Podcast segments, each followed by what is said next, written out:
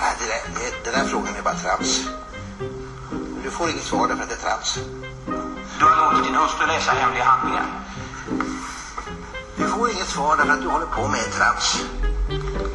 Jag tycker icke det ankommer på Carl Lidbom att fälla sådana yttranden här. Du ska veta hut när du är här. Punkt.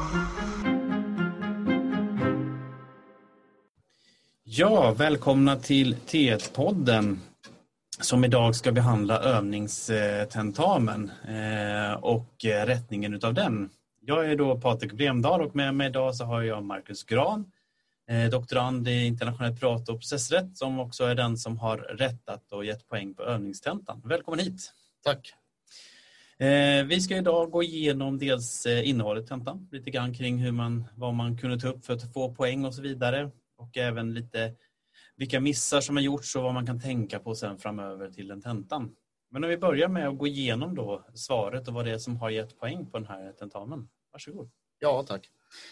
Ehm, den här frågan handlar ju om Sten som jobbar på en skola. Och det innebär då att han företräder allmänna. Och frågan är sen uppbyggd så att man ska diskutera normgivningsmakten i RF 8 kapitlet, Eh, inskränkningar av fri och rättigheter i andra kapitlet eh, RF och EKMR. Och sen så avslutningsvis då har vi en situation då eh, personen i fråga springer fram och tar dig Patrik till en inhägnad. Och då ska man också diskutera om den här läraren har förhållit sig saklig, opartisk och beaktat allas likhet inför lagen. Så lite grann så är det allmänna upplägget av frågan. Mm. Ehm, och när jag har rättat den här så ska jag väl säga från början att jag har verkligen försökt att vara så generös som jag har kunnat när jag har fördelat de här poängen. Ehm, och detta då till trots så varierar utfallen en hel del. Ehm, om vi börjar med normgivningsmakten så har man fått poäng för att man först och främst hittar in i de relevanta rättsreglerna i åttonde kapitlet, huvudsakligen då RF 8.2. Man har också fått poäng för att man då har förklarat innehållet i den här bestämmelsen och noterat att det innebär att det huvud, ehm, i första hand är riksdagen som ska stifta lag. Ehm, men som frågan är uppbyggd så förekommer det ju då att regeringen i det här fallet ger uppdrag till hälsoskyddsnämnden hälsoskyddsnämnderna att utfärda ytterligare föreskrifter. Och för att man då ska få de poängen så behöver man ha gått igenom hela delegationskedjan. Det vill säga att först så delegeras den här makten ner till regeringen och sen så kan regeringen i sin tur då subdelegera ner till eh, myndigheter. Och där finns det en liten eh, om man ska säga en bonuspoäng in, insprängd i frågan och där om man har diskuterat vad som utgör en myndighet och vad som inte utgör en myndighet. Det vill säga eh, om det faller på den delen då. Och där har jag egentligen inte varit intresserad av vad man kommer fram till i slutändan, det vill säga om man får delegera till hälsoskyddsnämnden i egenskap av myndighet eller inte. Utan det är intresserad av är att man har tagit upp och behandlat den frågan i en diskussion. Ehm, därefter så har eh, jag tagit upp och behandlat de olika föreskrifterna. Då. Och munskyddskravet den följer ju den här ordinära eh, delegationskedjan ganska tydligt. Det är egentligen ingenting som Eh, komplicera det i den meningen att, att det skulle aktualisera någon påtaglig eller tydlig rättighetsinskränkning. Man kan diskutera om det skulle kunna vara ett ingrepp i den kroppsliga integriteten. Man kan diskutera, som en del har gjort, om det skulle kunna inskränka yttrandefrihet eller mötesfrihet. Men någonstans så måste man också då förstå att vilka kopplingar som helst går liksom inte att göra utan det måste finnas någon form av rimlig balans i hur långt man drar ett resonemang. Ehm, men om man har ingående diskuterat motiverat eh, varför, varför man anser att eh, till exempel skyddet för den kroppsliga integriteten är eh, aktuellt här, då har det också kunnat generera poäng. Ehm, när det gäller trängsel och utandningsavgifterna så är det ju först det här då att man ska ta ställning till om det här är en avgift eller om det är en skatt återigen, jag har inte varit särskilt intresserad av vad man kommer fram där och det kanske låter konstigt men det har att göra med att det vi är intresserade av när vi rättar det är hur man resonerar, hur man argumenterar för sin sak. Precis, det är jätteviktigt just att, att hålla det i minnet att det är, vägen fram som är det som avgör den rättsliga argumentationen. Absolut. Och det, vad kan man säga där är väl att eh, det, som sagt, jag är inte intresserad av vad man kommer fram. Sen så är det ju eh, naturligtvis så att bara att man nämner att det finns en, en distinktion mellan de här två sakerna är heller inte tillräckligt. Utan man måste ju någonstans utveckla och faktiskt göra ett ställningstagande och eh, tala om vilka skäl man har för det. Men har man gjort det, då spelar det ingen roll om man kommer fram till att det är en avgift eller att det är en skatt. Men beroende på vad man kommer fram till så kommer ju då eh, kedjan därefter att se lite olika ut. För kommer man fram till att det är en skatt, då går inte det här att delegera vidare. Medan om det är en avgift, ja, då finns det vissa möjligheter som en del har gått in på. Och här är det också viktigt att man har tydliga referenser till lagrummen i åttonde kapitlet regeringsformen. Absolut, och det är, en, det är en sån detalj som jag tänker att vi återkommer till vad man kan se för genomgripande tendenser av här, de här svaren. För det finns en del saker som, som är viktigt att hålla i åtanke sen då.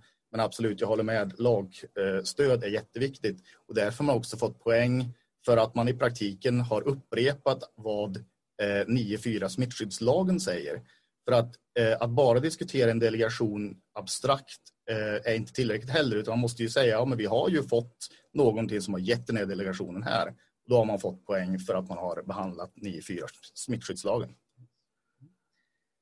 Um, ehm, Därefter så har vi den här kvarhållningsmöjligheten, alltså inte den konkreta situationen utan eh, det att man har föreskrivit om det här.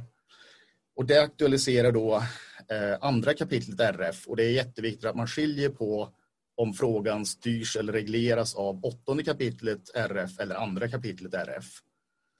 Ehm, och det är huvudsakligen då skydd emot frihetsberövanden, eh, 2.8 RF, som har Eh, varit det som jag hade i åtanke i första hand. Ehm, och där har man fått då poäng för att man har behandlat den här bestämmelsen och för att man har tagit upp under för, vilka förutsättningar den får begränsas. Och då har det genererat poäng både eh, om man säger att det ska ske genom lag och, gör, och, och lyfter fram det som särskild poäng. Eh, men sen så har man också kunnat få ytterligare poäng om man har diskuterat under vilka förutsättningar det här får ske i RF 221. Um, där har också uh, funnits en aspekt där man har fått tillfälle om man har läst på det så här vid den här tidpunkten på terminen att komma in på EKMR och rättighetsskyddet där.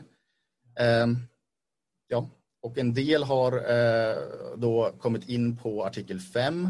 Jättebra att man har hittat dit.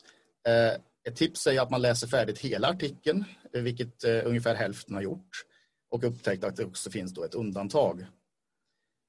Ehm, och, och särskild poäng när det gäller EKMR har man fått och det, då kan man säga att då har man nått ganska djupt in på det T1 behandlar.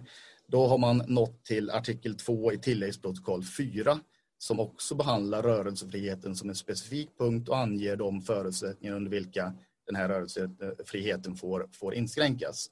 Så det har kunnat gett så att säga bonuspoäng då. Eh, sist men inte minst så var den här situationen med våra kära kursföreståndare i matsalen. Och eh, då skulle man alltså diskutera här om eh, Sten var saklig, opartisk och beaktade allas likhet inför lagen. Eh, väldigt få, om någon, har kommit fram till att det här var okej. Okay. Och det är ju bra. Vilken tur. Ja, eh, det är skönt att jag har släppt ut därifrån. Eh, nej, men det jag skulle säga är att man har fått eh, en särskild poäng som jag är värd att notera. Det är att man har först knutit Sten till eh, en myndighet. För att Eh, 1.9 RF säger ju att den gäller domstolar, och eh, myndigheter och andra förvaltningsmyndigheter. Och därför så har man fått poäng då för att man tydligt har talat om att ja men han företräder det allmänna här. Ehm, och sen så har, eh, har, man på olika sätt behandlat de här kraven med, med ganska goda hänvisningar till, till litteratur. Så att där upplever jag egentligen inte som att det har varit något problem. Det har varit den minst problematiska delen av tentan så att säga. Eh, om det är någonting som jag ska säga när vi kan prata om mer allmänt så är det väl att eh, tentan innehåller mer poäng än maxantalet. Det vill säga att eh, man kan alltså få poäng för olika saker beroende på hur man har behandlat det. Eh, så att om jag skulle summera hur många poäng som tentan ungefär innehåller skulle jag komma upp i sig mellan 16 och 18 poäng. Och det innebär alltså att det finns ett utrymme att missa en viss eh, del men ändå ingående behandla andra saker som gör att man ändå kommer högre upp i poängskalan. Just det, och det var 12 poäng som var maxtaket på den här frågan. Ja. Det kan man säga generellt på tentafrågor att, att maxtaket ligger någonstans med, det är antingen 10 eller 12 poäng brukar det vara som är, eh, är poänggränserna. Eh, och precis som du är inne på så finns det också alltid lite mer poäng att plocka än vad frågan ger mm. eftersom det finns lite olika vägar i frågan. Jag kan väl tillägga att eftersom vi är på T1 och vi betonar den juridiska metoden och strukturen och att vi försöker träna er i det så har jag också haft en, eh, ett poängkriterium där man har fått eh, extra poäng om man har haft en särskilt tydlig struktur. Alltså att den på något sätt har stått ut i förhållande till eh, övriga svar. Om man ser på den här, du sa att den sista delen var den minst problematiska. Vilken, vilken del skulle du säga har, har studenten haft svårast för i den här eh, tentafrågan? Jag skulle säga att det är den första delen som behandlar åttonde kapitlet och, och normgivningsmakten och delegationen av den. Mm. Och på vilket sätt har den varit besvärlig? Den har varit besvärlig på eh, lite olika sätt. Eh, en, en ganska grundläggande eh, svårighet som många upplever det är att skilja på riksdag och regering. Och det är fundamentalt för förståelsen för eh, åttonde kapitlet. Eh, en annan svårighet är att överhuvudtaget avgöra om man kommer in i åttonde kapitlet, om det regleras av det kapitlet eller om det regleras av andra kapitlet. Eh, och sen eh, så kan man väl säga att det handlar om att läsa noggrant, särskilja och ange lagrummen som man faktiskt talar om. För jag har sett otaliga hänvisningar till andra kapitlet när det framgår av texten att man faktiskt pratar om åttonde kapitlet. Ehm, men det, det, är naturligtvis så att det är ett relativt komplicerat kapitel. Ehm, men då, då, krävs det också att man lägger ner ytterligare energi och kraft på att bemästra det här. Precis, eh, åttonde kapitlet är ju eh, någonting som många tycker är svårt. Och du pratade tidigare om de här delegationskedjorna och det är ett bra sätt, tycker jag själv, att börja när man ska knäcka åttonde kapitlet. Att, att lära sig delegationsreglerna 8, 2, 8, 3, 8, 10, 8, 7, 8, 11. Så man har koll just på det som pratar om skillnad med riksdag och regering när det är vilken som agerar och så vidare. Mm. Um, mm. Eh, det här med rättighet, skillnaden mellan, rätt, mellan rättighetskapitlet och åttonde kapitlet, vad, vad var det där som, som ställde till bekymmer? Var det... Ja, det är väl det här med att eh, om man kommer fram till att det här rör begränsningen av en grundläggande rättighet i andra kapitlet, eh, då föreskrivs det ju att det här ska ske genom lag. Eh, och då har man egentligen att förhålla sig till inskränkande reglerna i 220-221 huvudsakligen i, det här, eh, i den här frågan. Eh, och då blir det inte aktuellt att undersöka den här delegationskedjan enligt åttonde kapitlet. Eh, och det framgår också av eh, en bestämmelse i åttonde kapitlet som säger att eh, det finns andra delar av grundlagen som anger att det här då ska ske genom lag. Bra. Och den här mellandelen då med avgift och, och skatt. Hur tycker du att den, hur, hur lyckas studenterna ge sig kast med den frågan? Det tycker jag var väldigt eh, bra faktiskt. Jag var lite förvånad över att alla hade koll på att det var åtminstone var viktigt att skilja på de här. Sen varierar det ju djupet så att säga i svaret eh, ganska mycket mellan studenter. Men, men det var ändå någonting som alla hade snappat upp ifrån seminarierna och tagit med sig. Så det, det upplevde jag som positivt. Mm. Och det är ju igen bra att trycka på det, att, att just det här att lägga lite tid på att utveckla varför man kommer fram till sin slutsats eftersom det är det som primärt ger, ger poängen. Mm. Och i den här sista delen då med regeringsformen 1.9, där, så, där, var, där har de lyckats väldigt bra.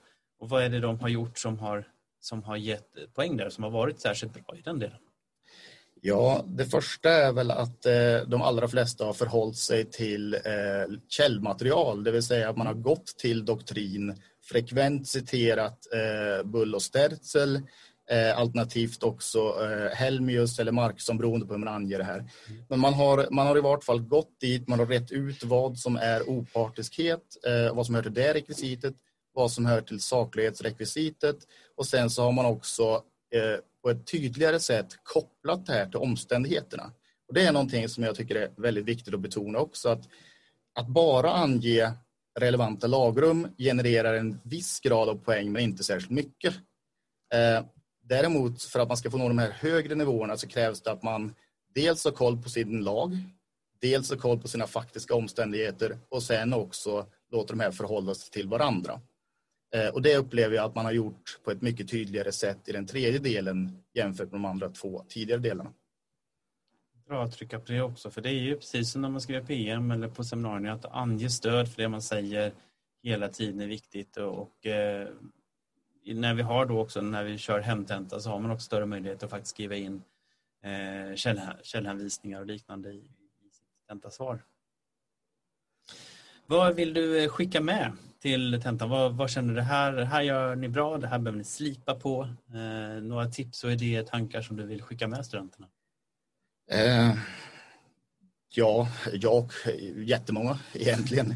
Men om vi, om vi börjar lite grann så här. Eh, jag betonade det väldigt mycket under min PM-handledning. Jag vet att andra också har gjort det. Att noggrannhet eh, i allt ni gör, det vill säga i språk, i struktur, i hänvisningar till lagrum och eh, även i att läsa frågan.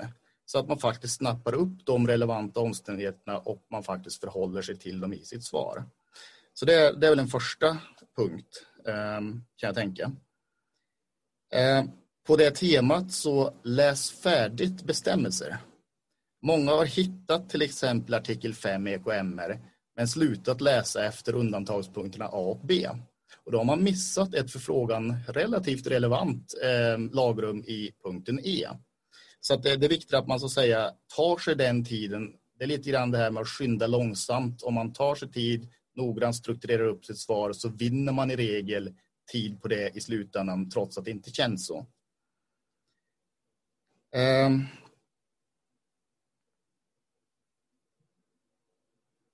annars så kan man väl säga att eh, en, en oroväckande tendens det är att ehm, en del har uppfattat att EKMR kan utgöra lagstöd för att begränsa en rättighet enligt då 220 RF.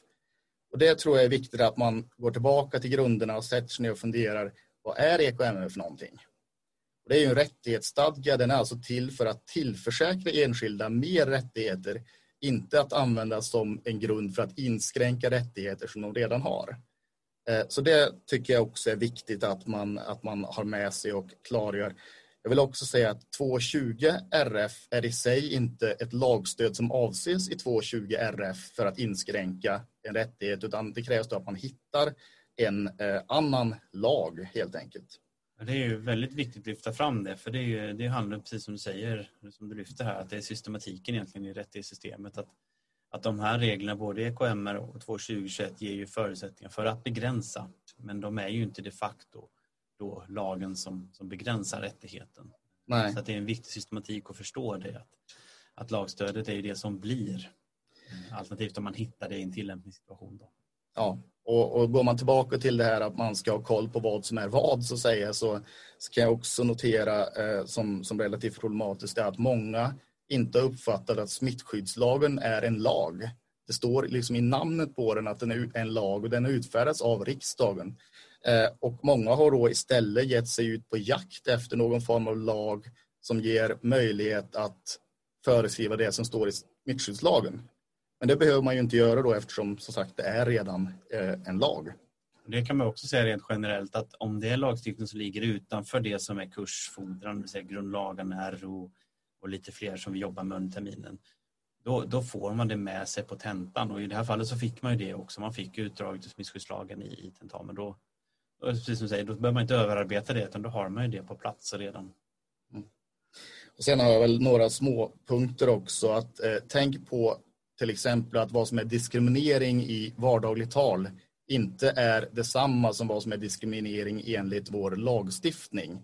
Eh, för i vardagligt tal kan man använda sig av det här begreppet ganska löst att eh, så fort någon behandlas på ett annorlunda sätt än någon annan. Men i lagtext så ställer det upp krav på att man ska behandlas annorlunda på grund av en särskilt uppräknad omständighet. Eh, och det har man sett att, att eh, studenterna har haft problem med både när det gäller eh, RF och EKMR och sättet där. Däremot så är det bra att en del har gått vidare i, i litteraturen när det gäller EKMR och noterat det som Ian Cameron skriver, Det vill säga att en kränkning av den här diskrimineringsartikeln förutsätter att den hakas på en annan rättighet. Det är ju faktiskt också en vanlig miss som man ser att man, man använder artikel 14 för sig själv och inte kopplar den till, mm. till någon annan rättighet. Så det är bra att du lyfter det också för det är bra att ha med sig. Sen rent så har, jag vet inte vad det här beror på. Eh, kanske kan du förklara det för mig. Men jättemånga verkar ha problem med ordet opartisk och ange vad motsatsen till det är. Så att många har resonerat och sagt att ja, men det här är inte okej. Okay. Eh, Sten har eh, liksom agerat på grund av en tidigare relation eller vad det nu må vara. Och därför har han agerat opartiskt. Men så är det ju inte, utan tvärtom. Han har ju agerat partiskt och jag vet inte var det här kommer ifrån. Nej, och det går igen när man har seminarier också. Jag tror att det hänger ihop med saklighet. Att är man osaklig så gör man fel. Men om man är opartisk så gör man rätt. Ja. Att de på något sätt... Eh... Negerar varandra. Ja, precis. Jag tror att det är det som, som blir till det. För det märker man även på seminarierna att, att eh, man använder dem fel så att säga. Eh, och det är bara att nöta in. Mm. Så att för det är viktigt att få det rätt för annars blir det fel. Precis. Eh, något av en... Eh, ja.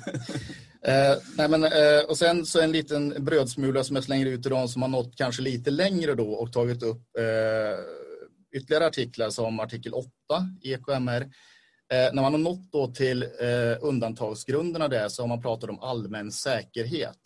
Och jag vill betona att med allmän säkerhet så avser man i regel inte farsoter eller liknande. Alltså vi pratar snarare om skydd mot terrorism eller något sånt liknande. Va?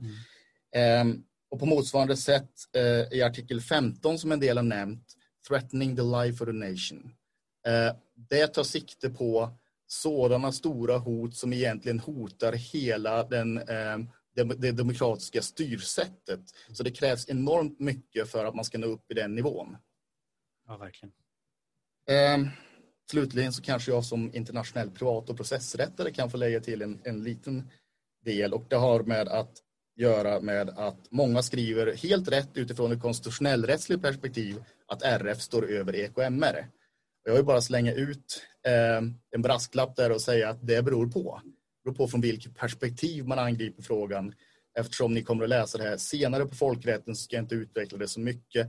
Men i folkrättsligt perspektiv så får man aldrig åberopa en inhemsk lagstiftning, inte ens grundlag, för att eh, inte fullgöra sina internationella förpliktelser. Precis så är det eh, från det folkrättsligt. Och då ska vi betona att, att från det konstitutionella perspektivet så ser det annorlunda ut. Och, och när EKMR så är det utifrån 219 i RF som man, som man hanterar eh, hierarkin in, i, det, i, i det svenska systemet. Och där har vi också vi har ju ett seminarium om det här eh, där vi pratar om just det här med dualism eh, och vad det får för betydelse för det, för det nationella rättssystemet. Eh, men precis, när man sen byter glasögon och blir folkrättare så, så blir det en annan, en annan syn på det. Det kommer ni märka även när vi pratar EU-rätten att det finns lite olika glasögon om man angriper frågan från ett EU-rättsperspektiv eller från ett nationellt konstitutionellt perspektiv. Precis som du Ja, det är lite det som är tjusningen med juridiken också kan man väl säga. Absolut. Bra. Eh, är det någonting mer du vill skicka med studenterna? Nej, det, nej, egentligen inte. Det avslutande, jag vill betona det återigen. Noggrannhet när det gäller språk, struktur, hänvisningar till lagrum. Läs frågan noggrant och koppla lag till eh, fakta, det vill säga rättsregler till faktiska omständigheter. Gör ni det så kommer det att gå alldeles utmärkt. Det är jag helt övertygad om. Och dessutom då läsa lag, eller rätt, det rättsliga stödet ordentligt från början till slut läsa det och ange det. Precis. Yes. Bra, då kan man säga också när resultatet kommer publiceras då och där eh, fundera på varför har ni fått ert resultat? Utgå från det vi har pratat om här idag. Var känner ni att ni har lyckats bra? Var har, behöver ni tänka och förbättra till, till tentan och, och låt det här bli en, en, en tankeställare inför då den, den riktiga tentamen när, när poängen då är, är på riktigt. Ja, jag skulle säga där att låt er inte nedslås för mycket av eh, om det inte har gått bra på den här utan se det som en lärdomspeng men ta då verkligen till er det och lägg ner den energi och kraft och analysera vad det beror på så att ni utvecklas. Och på motsvarande sätt om det har gått bra för er, vilket det har gjort för en del, ja men det innebär inte att man kan slappna av och bara tänka att allting kommer att gå automatiskt nu, för riktigt så är det inte. Precis. Bra. Det är bra avslutande ord och med det så eh, önskar vi lycka till på resten av terminen och på den eh, riktiga tentamen då som kommer i slutet. Tack Ja. så mycket Marcus för att du var med. Tack så mycket.